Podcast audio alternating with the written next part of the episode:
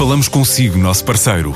No mundo dos negócios, a transação de imóveis, equipamentos industriais, arte e navios é garantida pela experiência de profissionais, com solidez, rigor e isenção. Encontre-nos em avaliberica.pt. A Vale Ibérica, porque é de leilões que estamos a falar. Já começou a ser utilizado em Portugal o reconhecimento facial para aceder à conta bancária. A tecnologia foi desenvolvida pela Polygon, uma startup 100% portuguesa que surgiu em 2015 e há poucas semanas começou a ser utilizado o software pelo Banco Carregosa para autenticação de clientes através do reconhecimento facial.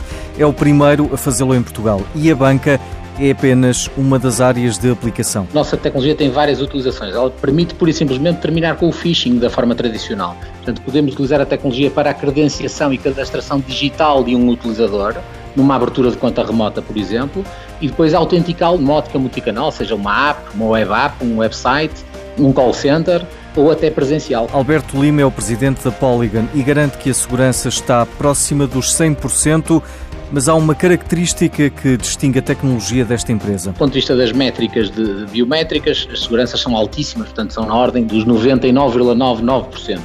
A grande questão aqui hoje em dia está na questão da prova de vida e, portanto, provar que não é uma fotografia ou um vídeo e nós, neste caso, disponibilizamos uma tecnologia única, certificada pela IBETA, para prevenção e detecção de ataques neste contexto, e a IBETA efetuou 1.500 testes uma taxa de sucesso de 100%, ou seja, nem uma única vez conseguiram fazer o spoof do sistema, enganar o sistema. São novas formas mais seguras de aceder às aplicações e informações pessoais que evitam a fraude online e com bons resultados como lembra o gestor Miguel Duarte Fernandes. A forma como nos autenticamos no mundo digital tem evoluído significativamente nos últimos anos, com bons resultados, porque, apesar do crescimento acentuado das tentativas de phishing, os casos de fraude confirmada não subiram na mesma proporção. Pelo contrário, quando falamos em autenticação, falamos essencialmente de três tipos de autenticação.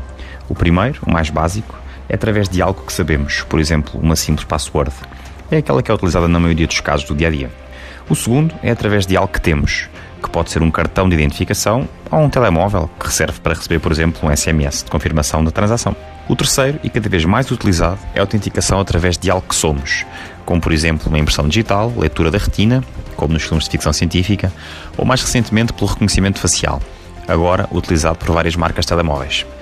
Em alguns casos particulares, nomeadamente operações bancárias na internet, são comumente utilizados o par 1 e 2, algo que sabemos e algo que temos, nomeadamente uma password e um smartphone.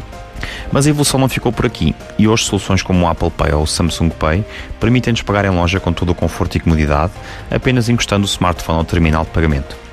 Infelizmente, estas soluções não estão ainda disponíveis para os portugueses, mas são já comumente utilizadas por toda a Europa, ou até mesmo pelos estrangeiros em Portugal.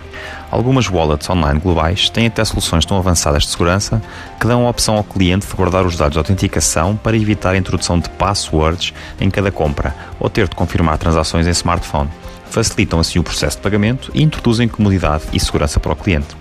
Antigamente, para termos a máxima segurança, tínhamos que abdicar de toda a comodidade, mas felizmente, com o avanço da tecnologia, o paradigma mudou muito e para melhor. Graças a ferramentas como a inteligência artificial e o Big Data, as empresas desenvolveram ferramentas complexas que dão hoje ao consumidor toda a comodidade e toda a segurança.